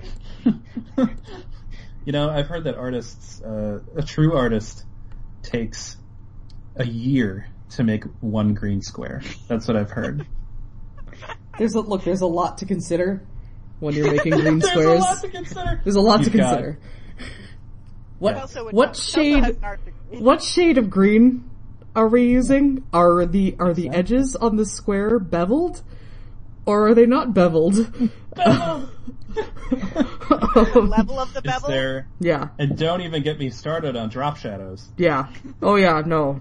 That's that's a whole that's a whole three months of consideration. Yep. Three months. And it's uh, gonna it's gonna cost you. Yeah. Is what it's gonna do. Mm-hmm, mm-hmm. Uh, so there's also there's like um there's virus goo in the the digital level where. Um, if you, like, drop regular goo balls into, like, the virus pit, they become a different type of goo that, like, connects in a way that the other goo didn't. Um, and then there's a, finally, so that, like, that one ends with you, like, destroying the World of Goo Corporation and is sort of nominally oh. the, the end of the main story. And then there's an epilogue level where you're trying to meet the, the sign painter, because there's been, like, a little tutorial like signs that pop up up until this point, and they're yeah. all signed by the sign painter. Yeah. And uh, so the at the end, there's like the sign painter is in a little observatory with a telescope, and you have to do a series of like. So the world has blown up, so it's all these like tiny little rock spires uh, that are holding things up, and you have to like use the goo to to cross the different rock spires, and that's the like sort of heavy challenges level, the like really hard parts. Uh, and then there's like a little epilogue where you, you see the goo floating past, uh, the goo planet, which is perhaps the true World of Goo. So, this is deep. Like, the, the, the, that's, crazy. I didn't realize how deep this game was. Um, there's a lot to it. It's like it, there's a reason it was well liked when it came out. Yeah, it takes a lot of turns yeah. and goes yeah. in a lot of unexpected directions. And I think it's maybe it comes from a time when people were a little more like this is what I guess what the, what Let's Two Movies refers to as the pre-irony days. Um, right. Where like people were a little bit more sincere about things. Like you could make a point about like the evils of capitalism and like sincerely do it without people just kind of rolling their eyes a little bit. And you could do it with goo. Yeah. like, that that would, this shit wouldn't fly today. Yeah. And I Yeah, I mean this was the, you said it was the same year as Braid? Yeah. Cuz yeah, I mean that was when you could uh you could make a platformer with a time uh slow down speed up mechanics. Uh that was a puzzle game with a, tw- a platformer with a twist. Yep. And you could use that to tell an incredibly intellectual story about the trials and tribulations of a white guy who is really upset about the role that a woman played in his own considerations of himself. Yep, exactly. And and the most people would get upset about is because they didn't agree with your interpretation of the ending. Um... Uh, and yeah, so it's, it's kind of like the, personally I find the, the like the physics progression and the like sort of constant feel of like updating the mechanics and like as soon as you kind of get the hang of doing puzzles with one thing, it introduces another thing. Like I'm really, I'm here for that. I think that was like really satisfying, at least as far as, as I felt. Yeah. It, it, I think the problem with this game is that the boring part was like, building bridges of goo. Really? I I don't know. I Maybe I usually like like specifically bridges or specifically yes, or like building specifically anything. Specifically bridges. I like all the different goo mechanics and how they paced everything, but like the standard building stuff was just annoying. Yeah, I mean, there are, like, what, they don't, luckily they don't revisit, like, the specific bridge well, if you will, too often. Um, like, there's a bunch of different types of challenges. Um, but, yeah, I guess bridge building is the most common. And I don't, like, I don't know much about the history of the bridge builder genre, but this is definitely before I was aware that bridge builders were a genre. Um... Yeah, it's, and it so... is essentially that genre in a lot of ways. It's like part bridge builder, part like physics puzzle. Right. Which so... I guess maybe bridge builder is a sub subgenre of physics puzzle, but it's like angry bridges. yeah. So yeah, I have a question. Angry bridges. Is the in the bridge builder genre? Is it just like well known that like triangles are O P? I I believe so. I believe that is the uh, the case. Because I'm getting like I'm having fun over here right now, but like yes, it is mostly triangles. Yeah. Like and basically, I mean, if I don't make a triangle, I I somehow screwed up. Mo- more, you think yeah. That's how like physics works. yeah. I mean, basically. yeah, that's the thing. But in, in bridge builders, there's usually like a lot more considerations because there's things like. You have to, you know, handle, like, what is the weight of, you know, the, the things that you can support. And, like, maybe you get, like, other supports that, you know, I don't know, have to do with the shape of the landscape or have to do with, like, carrying capacity or the materials you're using or things like that. So it's, there's more, there's usually more to your materials where in this, usually per level you have one to two materials and you're it's all just about like shape and and to some extent it's about like the balancing physics because since the goo structures are so wobbly um the little goo balls that haven't been built with yet kind of climb around your goo structures while they're not in use and yeah. which side of the structure they're on can actually like influence the way the structure is leaning and the weight of the structure. Wait, can they? Yeah. I thought they didn't shame, they didn't do anything to... They do, because there are some levels, once you get the whistle, So the whistle is a mechanic that comes in around, I forget, it's like the end of the second level or something like that, yeah. where you can get goo balls. If you like just hold down on the screen somewhere that's not on a goo ball, then all goo balls will try and move towards your, your whistle, towards where you're holding down. Uh, wow. And you can actually tip things on scales by making goo balls move to one side or the other. That's crazy. Like, so it seems like every few sentences that one of us says, uh, or one of you guys says, is like, oh yeah. And then when you get to the part with, you know, once you get the steering wheel and you can drive these things around, like, that's pretty good. That's basically what happens in Monster Trucks. So you're driving, you're driving the goo around. Driving goo. Oh, you know, yeah. When I'm back, when I'm back from a long day of driving goo. Yeah, I mean, it, it does feel like that to some extent, because it's like a, as I say, it's like a constant parade of, like, as soon as you get used to doing this mechanic and you're starting to feel comfortable and you're starting to feel like, eh, you know, like, what more is there really interesting to do with this? That's when they, like, give you something else to do. Surprise! Yeah. yeah. Surprise. I, I, like, yeah. I appreciate that kind of progression of challenge. I, I thought that it was, I thought that it was paced really well. Like, there was, there was, not a huge amount of moments where I felt, like, extremely frustrated. Uh, there was just enough frustration to make me, like, want to do it when it yeah. came up, you know? So, that's another thing. Is like, I feel like the challenge ramp of this is really um, well done in the sense of um, the, the challenges that you get on each level. There's, there's like a certain minimum number of goo balls you have to save on each level in order to complete it. Mm-hmm. And in general, the minimum is not, like, crazy hard to achieve. It's like, it can be challenging, but it's like, you're like, okay, I can get that minimum. But you are, you can also get more than the minimum. And every additional goo ball that you save goes into, like, a repository where you can, like, build a giant tower later on. So there's this yeah. sort of implied goal of, you have to, you know, like, try and save as many as you can. And they have what is called the uh, the O C D goal, which is also probably something that would not fly in a modern indie game. Yeah, no. Yeah. Um, like, let's name the, our achievements after a mental illness. Um, is this, like, there's an extra challenge on each level of, like, can you do this perfectly? And sometimes that means, like, saving the maximum number of goo balls. Sometimes that means, like, doing it in a certain minimum number of moves. Sometimes that means, like, doing it in a certain minimum amount of time. Um, but there's, like, always an extra challenge goal where you feel like, oh, if you thought that was too easy, like, try doing it this way. And those are always very hard. I think I've got maybe, like, five to ten in the entire game. Yeah. Mm. I never really That's... bothered with that. Yeah, I, when I got them, I got them by accident, and I got them by accident in, like, the first, the first chapter.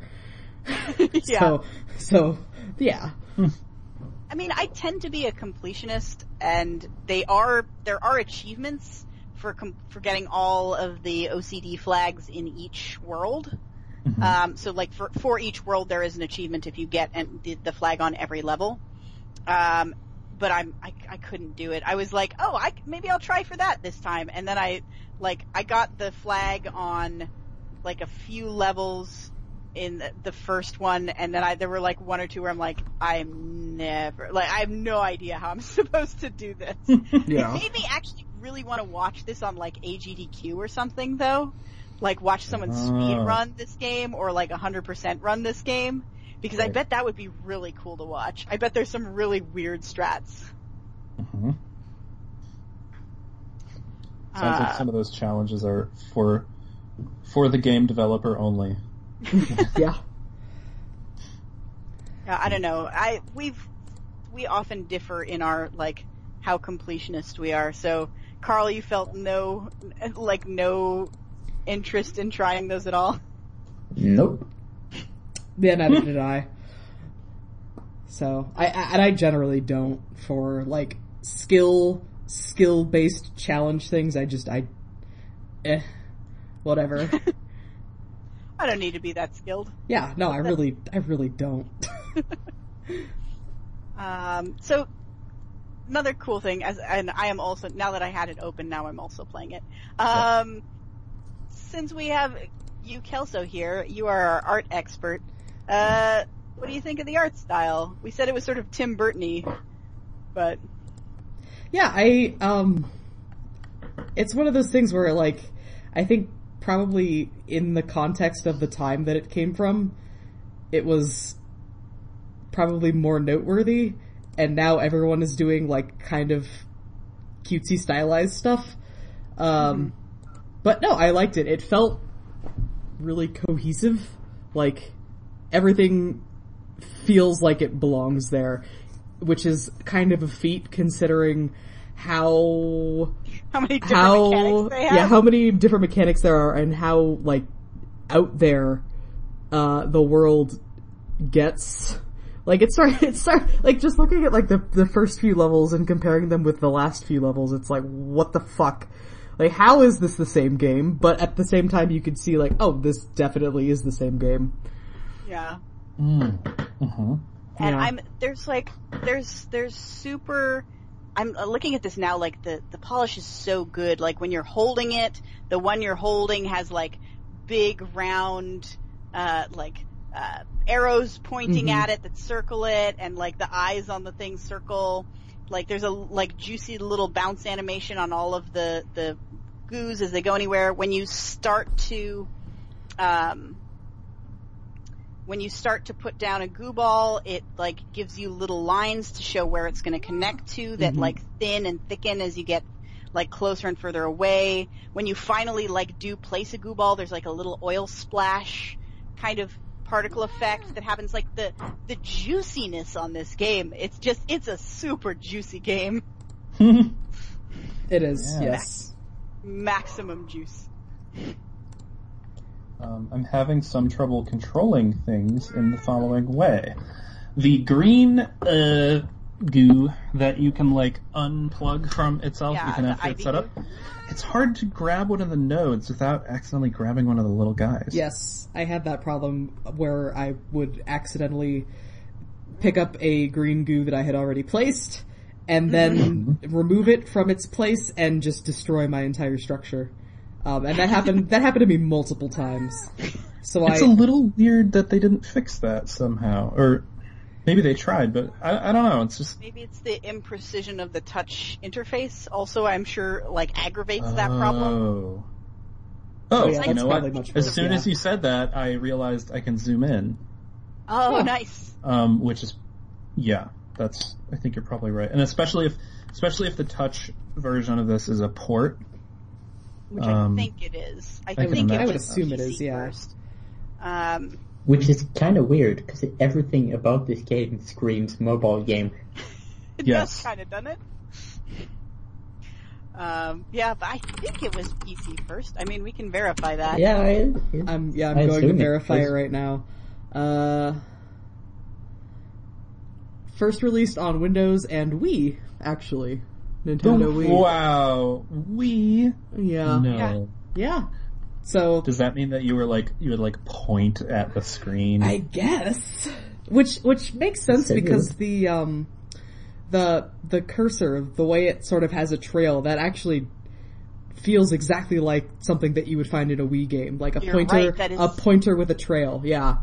Yeah, that yeah. is a super Wii feeling pointer now that you mention it. Mm-hmm. Um, That's interesting, especially because I don't really associate the Wii as like a, like an, the original Wii as like an indie-friendly platform. Right. Yeah. Alright.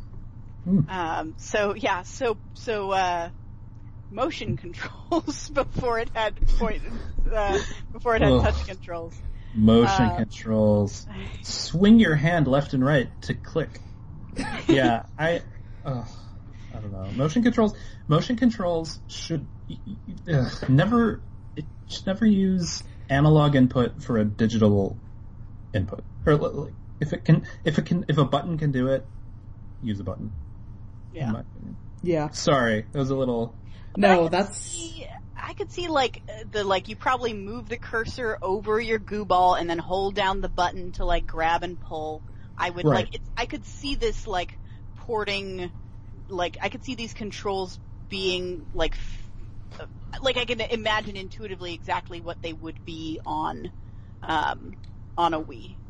Yeah, I guess I was sorry. I was talking more tangentially about yeah. um, games like Skyward Sword, where they're like, "Oh, right, now if you, you know, it's like to swing your sword, you can hit A, or you can wave your arm in an arcing motion." Well, I'm even I'm even thinking about like like Super Mario Odyssey, even more recently, where there are some yeah. moves that you can't do without the motion controls, like in particular the one where you take both Joy-Cons and flick them in the same direction. Which works, yeah. which works fine if your, if your Switch is docked, but if you're playing it, like, as a handheld, you have to just whip the entire fucking unit in a direction. And that, and that feels terrible. That's, like, oh, that is a horrifying feeling. Does that mean you can't play Mario Odyssey with a pro controller? I don't know. I I mean, you probably can. That makes me not want to play Mario Odyssey. You probably can. Um, like I don't, I haven't bothered to buy any pro controllers for my Switch. I would assume, I would assume there's like some, uh, you know, uh, alternative that they did for that. But, but without the pro controller, at least, like there there are multiple things that you have to do with with uh, motion controls, and I'm just like, please, can you just be over that now? Yeah. yeah, it's it's the thing. I think uh Lee, you guys talked about this a little bit on Mostly Walking with the mm-hmm. Seventh Guest, and like because it was a, like one of the first C D ROM games, so it mm-hmm. had to be all about like showing off what you could do with this uh, like C D ROM effect. Yes, yeah. and it's like it's like everything just ends up being like an unnecessary animated GIF kind of stapled yeah. onto like a U I. Yeah, so this has a little bit of that feel of, or like motion controls for a while had a little bit of that feel of like, oh yeah, no, it's just, uh, you know, we can do motion controls, so let's put motion controls in it with no regard of like if that was appropriate. Let's have a motion controls track at G D C. Like, I don't know. yeah. It's just, anytime that's, anytime that like something is like a new summit track at G D C, you just, you know it's gonna be gone in like a year. Well, I, I guess I'm, that's not necessarily true, because... Uh, yeah, that's I an guess... exaggeration, but not, like, yeah. not intrinsically false. I paint with a wide brush when I talk. It's like, uh, I guess... Right, because I was thinking about gesture controls, and I was just thinking about, like, then there was the stereoscopic three D one, but then, you know what? Now there's the V R one, which I guess we couldn't really have had without those two pieces, so... Yeah, they're building on each other, all these ephemeral things. Yeah, and gamification. How would we ever get our habits changed if it weren't for badges? True. I'm just thinking about how, um, like, the the idea of basically building an entire product to showcase a new technology. And I'm thinking about the DualShock controller and how the entirety of Ape Escape was built to showcase the DualShock controls. And how Ape Escape kicks ass, and they did such a good job, and how did they do that? Yeah, some games, some games are built to, like, sometimes they do manage to make something that, like, feels really native and feels like you could only have done it with this thing. Um, yeah. But those are far fewer than the, than the other thing. Uh, I thought, Kelso, I thought you were gonna bring up, um, that fucking sorcerer spellcasting voice game. Oh, in, in Verbis... In Verbis Virtus. Virtus, yeah. Yeah. That was... Wait, excuse me? In in what? In what are you talking about? That sounds incredible. Uh, yeah, so this is like Verbis, this is a thing Verbis. To go listen to one of our old podcasts. Yeah. Um, we did a game where it was like a, a game where you're a, like a spellcaster, you're like a sorcerer, and all of the, the spellcasting is voice controlled. Whoa. So you actually like say the spells and you have to like remember the words to your spells. God, was, I, I really hope it's accurate, though, with its understanding. Of spellcasting? Yes. It actually was. Uh, it was yeah. That, that part was fine. Actually, the voice the voice control spellcasting was the best thing about that game. The problem was huh. they didn't hire a game designer. Um, it's a it's a student game. It's a student tech demo game. Um, oh, okay. Okay. Yeah, yeah. Essentially. That they're selling for, like, forty bucks or whatever it, on... I think it's, like, twenty... Yeah, maybe it's only twenty. Yeah, I, I, I think I think forty would be a huge ask. Yeah. I'm still um, gonna say that that game is racist and didn't understand my accent. It's racist against accents. Yep. Yeah, that's too bad. It actually, I mean, so I've been doing uh, Google Home and Amazon Alexa stuff uh, for my job for a couple months now, and um, that was the first thing I thought of when you said like voice recognition, because you know those the platforms are really good at voice recognition, but with they're not good with things that aren't words that are in their dictionary or that have um, that have like synonyms, you know, because that's tough. So yeah. I'm surprised. Like that would be my first thought would be like, oh, if we're inventing, well, like are those? I guess the question is, are those spells made up of actual words or are they made up of like made up? You have so- the option. There's language options in the menu, and you can set it to a real language, but by default it's on a made-up language. Oh, wow. So that's... Yeah. It's surprisingly a, thorough. Yeah, doing a made-up language, I would be... My first thought was like, oh, yeah, like, this is going to take a long time to try and get this to be accurate. Which could be incredibly frustrating, right? If you're, like, trying to, I, I don't know, do something meaningful in it. Thinks you're yeah. saying, like, goat or whatever. Yeah. It was, I don't know. The thing with the making up, and all the spells are one word, so, like, they can they can do a thing where they, like, make the words different enough in a made-up language that you're, you know, you're like, okay, like, these are very distinct, and we only need to capture this particular set of words, so. Right. Wait, they, I thought they were multiple words. Well, I guess some of them yeah. were. You're right. Some of them were combinations. Okay, of yeah, words. yeah, there are. Okay, yeah. Where it was like, pull this thing, or push this thing, or like, do this thing on me, or do this thing as a beam, or whatever, you know. Mm. But, mm-hmm. um, but yeah. The, so that was so that's that is a previous podcast of ours that. Uh, now, now I'm actually on on that developer, uh, Indomita's Games. I'm like on their website now, looking at a blog post about how they came up with the language. Oh yeah. Yeah. Oh, but awesome. I'm not going to go into that right now because that's not we're World of Goo. Yeah. That's yeah. That's that's homework for the listener. Yeah. Yeah. I'm, it's uh, epi- it was actually episode fifty. fifty even uh, was in verbis virtus. Yeah. If uh, if you want to go check that out. There we go. In um, verbis virtus. Fantastic. Yeah. Which means more or less means in in words truth, I guess in Latin. I think so. Oh. Um. But yeah, no, we... Can people just, just stop, like, naming their games in Latin? Yeah. I I actually had some, I had some friends who um did a V R game uh at school, and their game was called Quator Elementum, which just means four elements! Nice. I was like, well, it works, I guess. um, so... LOL, Latin dead language. Yep. Yep. Yeah, exactly. Um, so I want somebody else to tell me how the music game is in, or how the music is in this game, because I had the music turned off the entire time I was playing it, except for like the first level. Uh, well, I never really thought about it that much, but I decided once to make like a conscious, conscious effort to listen to it, and it's it works. It's pretty good. Yeah, it okay. like I said, it just reminds me of like a, like a Danny Elfman score, where it has like that really that really bouncy cadence, and it sounds like kind of fun but kind of dark, I guess. Oh, sorry. Is that Danny Elfman? No, this is oh. the game. Oh, yeah, I was gonna say we can also just hear it right now. Yeah, that's true. Um, Uh, the, I, I know that the, like, opening menu to me sounded kind of like a,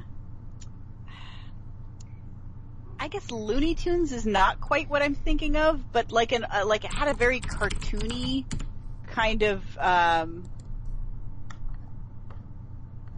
yeah, a, sort of like a, a cartoon where you'd have like a, you know, uh, like an evil, like, corporate factory sort of thing, like, you know, I could, I can, I can actually, like, really, I think it's evocative of the thing that they're trying to do, to make it do. Yeah. Um, so, I can't speak to the music itself on the game, but what I can say is, as far as Danny Elfman stuff, Well, shit, Kelso, you're like you're the one to talk about this, right? Because am I? What what what am I talking about? um. So I was watching the Gong Show uh, where uh, Knights of the Oingo Boingo played. Oh yeah. Okay. And I was like, this is klezmer music. Um, and then I looked at other Danny Elfman scores, and I was like, this is klezmer music. And then I was like, shit, this yeah. is what it's always been the whole time. Yeah, except except I... for when, like, Knights of the Oingo Boingo just became Oingo Boingo, and it was all, like, new wave, which is also fun. Yes, yes. Um, but, I don't know, that whole thing of, like, like, if you watch Beetlejuice, if you watch whatever, even, like, Batman. Yeah. Um, it's it's yes. weird that that became, like, oh, my God, sorry, I just, when you said Beetlejuice, I'm like, that is what the score reminds me of, is the theme song of the animated Beetlejuice T V show. Oh. Animated Elfman. Yeah. yeah. Did did Danny Elfman do the theme to the, the Beetlejuice animated show? Uh, he did. Uh, he did the soundtrack to, like, the film. So if he didn't, I, I've never seen the film, so I don't know how the soundtrack of the film relates to the show. I and, and I haven't watched the animated show in uh, many many years. So if he didn't do, if he wasn't associated with the animated series, they probably at least tried to make it sound theme, like it was. Theme music composer, Danny Elfman. Okay, there you go. There you go. So yeah.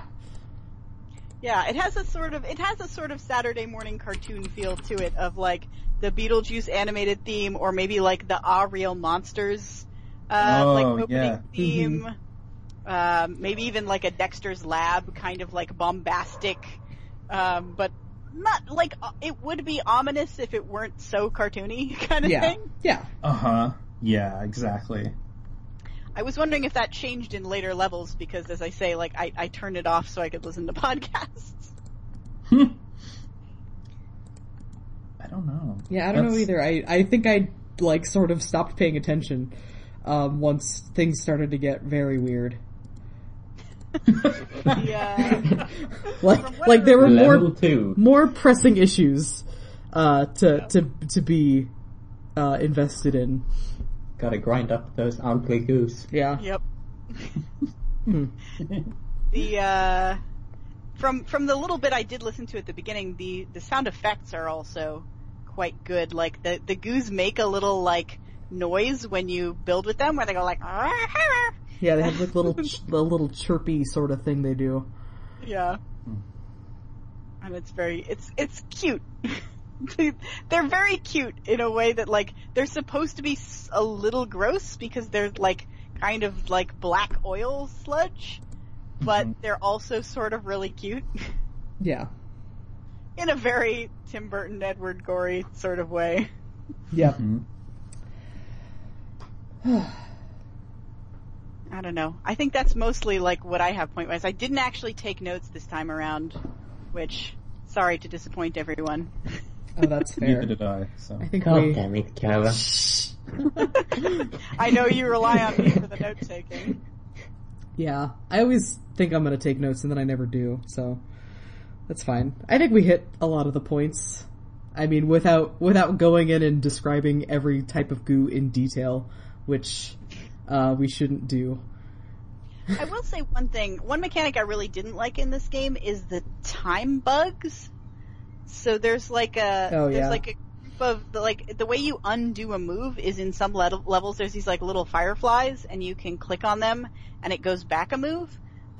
um, but it they're limited. Like there are only so many of them in a level, and it feels like either let us undo moves or don't let us undo moves. Like don't don't give me mm. a button that I can only click that I a have to be skillful to click because you have to kind of catch the fireflies.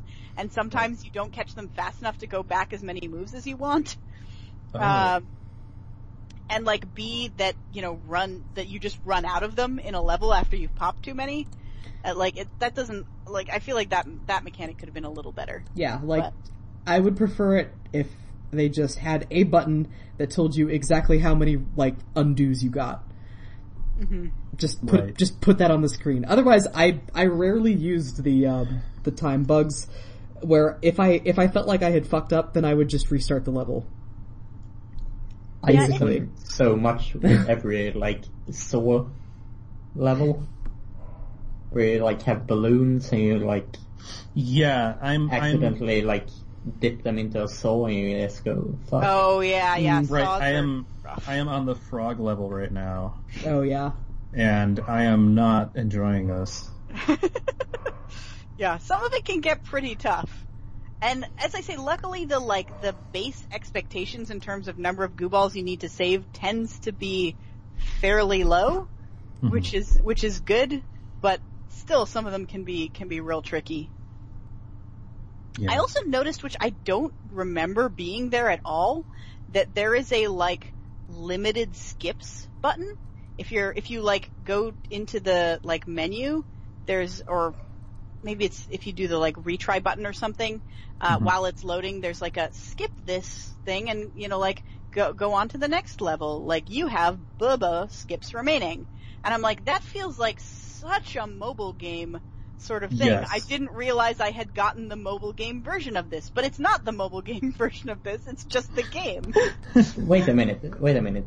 This is not a mobile game, but is it the time where Facebook games blew up? Maybe. Gosh, when was I playing, like, Pac-Rat and stuff? That was in, like, undergrad, so... Which I graduated in, like, two thousand nine. Yeah, so I guess this would have been when Facebook games were really big. So maybe that was, like, a, you know, part of the early Facebook games culture. Not that this was a Facebook game, but maybe it just kind of, you know, took on that... that sort of, uh, those sort of mechanics because it could kind of thing. Yeah. Because that yeah. was what was done at the time. I feel like the way to tell if it was a Facebook game or a mobile game would be like, can you pay real money to get a gem to skip a level, or can you, um, earn something by like sending it to all your friends? Yeah. I mean, yeah. you can send it to all your friends. That's true. There is a social mechanic in this where you can like build a tower Um, that, and then you can like send your friends your high score of, so this is with those extra goo balls that you save. Mm-hmm. So if you like get extra goo balls at the ends of levels, they go to your like tower building area, and mm-hmm. however big your tower gets, you have the opportunity to like share your records with your friends. Mm-hmm. So like early social media integration type thing, even though it's not a yeah. social media share, it's only share with other people who have this game. Yeah, it's like, I don't know. I remember somebody saying, there, there's this quote that at the time I thought was just horrible in a way that has stuck with me, um, where this, this person that was a game developer who was like, yeah, just put shared high scores in any game and it becomes multiplayer. It's just like, wow, yep. Right from that era. Jeez. Yep. That sounds like every game like first year design students make. Yes, post high scores. Yeah. Yeah. Yeah. I mean, it's a low cost thing that theoretically like encourages you to put like to oh yeah, like there's a little, there's a little checkbox. I just finished a level. There's a little checkbox at the bottom that says submit score to World of Goo Leaderboard of Excellence. Mm-hmm. Mm-hmm. Like there you go. See, now that you can submit the leaderboard score, doesn't that mean that you want to play this game forever, over and over? It's, it's instantly, infinitely replayable. Yeah, absolutely. I know that whenever I whenever I play Super Mario Brothers on my Nintendo Entertainment System, I always keep a close watch on my score. Oh yeah, the score is extremely important. Yep. Yeah. Uh, anyway, that's uh, that's all I've got to say about the game. Did anybody have any other like stuff they want to bring up? Or? I don't, and actually, I don't no. want to. I don't want to be the dick, but I I'll, I do need to kind of get out of here. Oh, right, right. You have, so, a, you have a you have a hard out today. I do kind of have a hard out. So, uh, so in, in conclusion, it's a it's a quirky game that's mostly aged well. There's still a lot of good, like, interesting stuff to learn about design and juiciness from this game that uh, that like you know designers could learn from playing it. So if that's if you like bridge building and physics puzzles, check it out. Yeah. Yeah. Holds up. Yeah. All right. So Kelso, you want to introduce our next game then? Yes. Our next game, uh, we will be playing The Beginner's Guide, which is a narrative game by uh, Davey Reedon, who also did The Stanley Parable. I don't know why I blanked on that. Um, he also did The Stanley Parable. Um, and it's an easy game to intro because it's one of those games that you can't really explain to people. Otherwise it loses so, its so, charm. Yeah, all you have to know is it's a narrative game from the creator of this, The Stanley Parable. And, and that's if it. you think it's going to be anything like The Stanley Parable, you're, you're wrong. wrong. Yes. Okay. And, there, and that's all we're going to say. Yes. Yeah. Yeah. I'm not going to say anything about that game. Yeah. You can come next week, not next week, in two weeks if you want to join us again. I, I'm actually too opinionated about that game. Ah. I, I, I think okay. That's fair. That's fair. Yeah. It's a really good game to be opinionated about. Yeah. Exactly. It it really lends itself to, uh, to opinions. To opinions. It, yeah. Yeah. I guess yeah. the word for that is polarizing. Polarizing and full of hot takes. Oh, we, yeah. Not to not to delay your your departure, Kelso, but just just as sort of a side note, I I happened to glance at our like statistics on um, SoundCloud to see if like anybody actually listened to this podcast, mm-hmm. and most of them have like so few listens they're not even listed, but we have like basically two that have a listed number of plays on them. So our second most played one is uh the one where Seanbo guest starred, where we talked about frog fractions. Oh yeah. Um and the cat in the coop. Uh mm. and yeah, that was one of our like four in February February where we were playing a bunch of mini games. But our most listened to one uh is our Undertale episode with our contentious opinions. Oh yeah, I bet. Yeah, which is, to be fair, our most, by most listened to episode, I mean, I think it has like sixty-six listens. Wait, so... well, our, our, maybe, maybe they only show up because I like own the account, but like our brother's episode has almost two hundred fifty listens. What? So, probably because that's like the first real episode.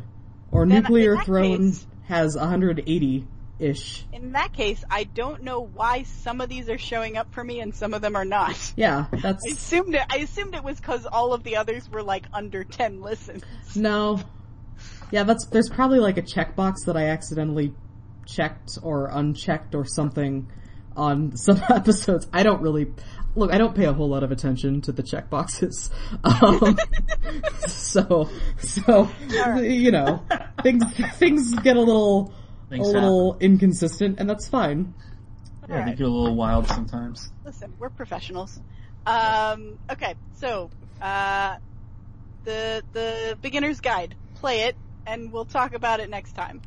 Yes. Uh, Kelso, talk about your social media stuff. Right, rapid fire social media. Hello, I'm Kelso. I am on Twitter at KelsoTimebomb. Uh, you can also find me at KTimebombArt for art. Next! uh, I am, I am Kyla Fury. Um, you can follow me at Kyla underscore go on Twitter. And I am, uh, I also do a weekly stream on Sunday mornings, uh, where I stream old nostalgia heavy games. Um, and we're, we're about to finish, I think, um, Secret of Mana. I think I have one, I have one to two sessions left. Possibly one session. We'll see. Nice. Twitter, at Skype three. Done. Cool. And Lee. Hey, I'm Lee. Um, you can find me at Fun with Lee, and that might be changing soon. So that's on Twitter. Uh, so that is fun, is the word fun with, and then my name is spelled L E I G H. Um, you may have known me formerly as Fun with Bill. And if you go to Fun with Bill, you will be redirected by a glorious uh, sort of. Um, I, I, I put like a really funny sort of squatter Twitter on there, so. Um, okay. Nice. Yeah, yeah. So Fun with Lee, check it out. Yep. And also you do Mostly Walking with the I do Shons. Mostly Walking. Yeah. Yeah, watch that. That's on uh, that's on Thursdays now at uh, from seven to nine p.m. Pacific time. And you can watch that at Day Nine's channel, which is um, on Twitch. It is Day and then the number nine and then T V. And you probably know that already because he has a gajillion followers, more yeah. than I do. So, and because this entire community kind of organically grew out of out of his community, basically it basically grew yeah, it basically right. grew out of Mostly Walking, kind yeah, of. If you've so. made it, if you've made it this far in this episode and you don't know about Day Nine, like that's you're you're probably one. It's just you. Yeah, you're, it's just yeah. you. It's just more or less. One. Congratulations on your special snowflake status. Yeah, that's right. That's right. Thanks for um, being here. Yeah. Also, and. Uh, Oh, yes, thank you. Yeah. we yeah, we appreciate all our listeners. Um, something I was going to say about Mostly Walking, I think. But I don't remember what it was, so probably not that important. Anyway. I wonder what we're going to play this week. Yeah, because you guys aren't sure, certainly aren't playing uh, Eric no. and Freddy again. No, no, no, no. That one made it. That, that game made itself very unwelcome. yeah. Um. Yeah. That was that was an interesting stream. Mm-hmm. Um. Sometimes when you guys play games that you guys don't like, I really enjoy watching you guys be miserable. But it, yeah. uh, but sometimes not for that particular one. that that game was it was just rude. That game was just rude. There was so much reading. Anyway, yeah, so, um, so, Lee, thank you for joining us yes, on our, yeah, thanks uh, for having me. On our podcast. It's been good having you here. Yay. And we'll be back in two weeks. With the Beginner's Guide. Yep. Yeah. All right. All right. Thank Bye, you for everybody. listening. Farewell. Bye.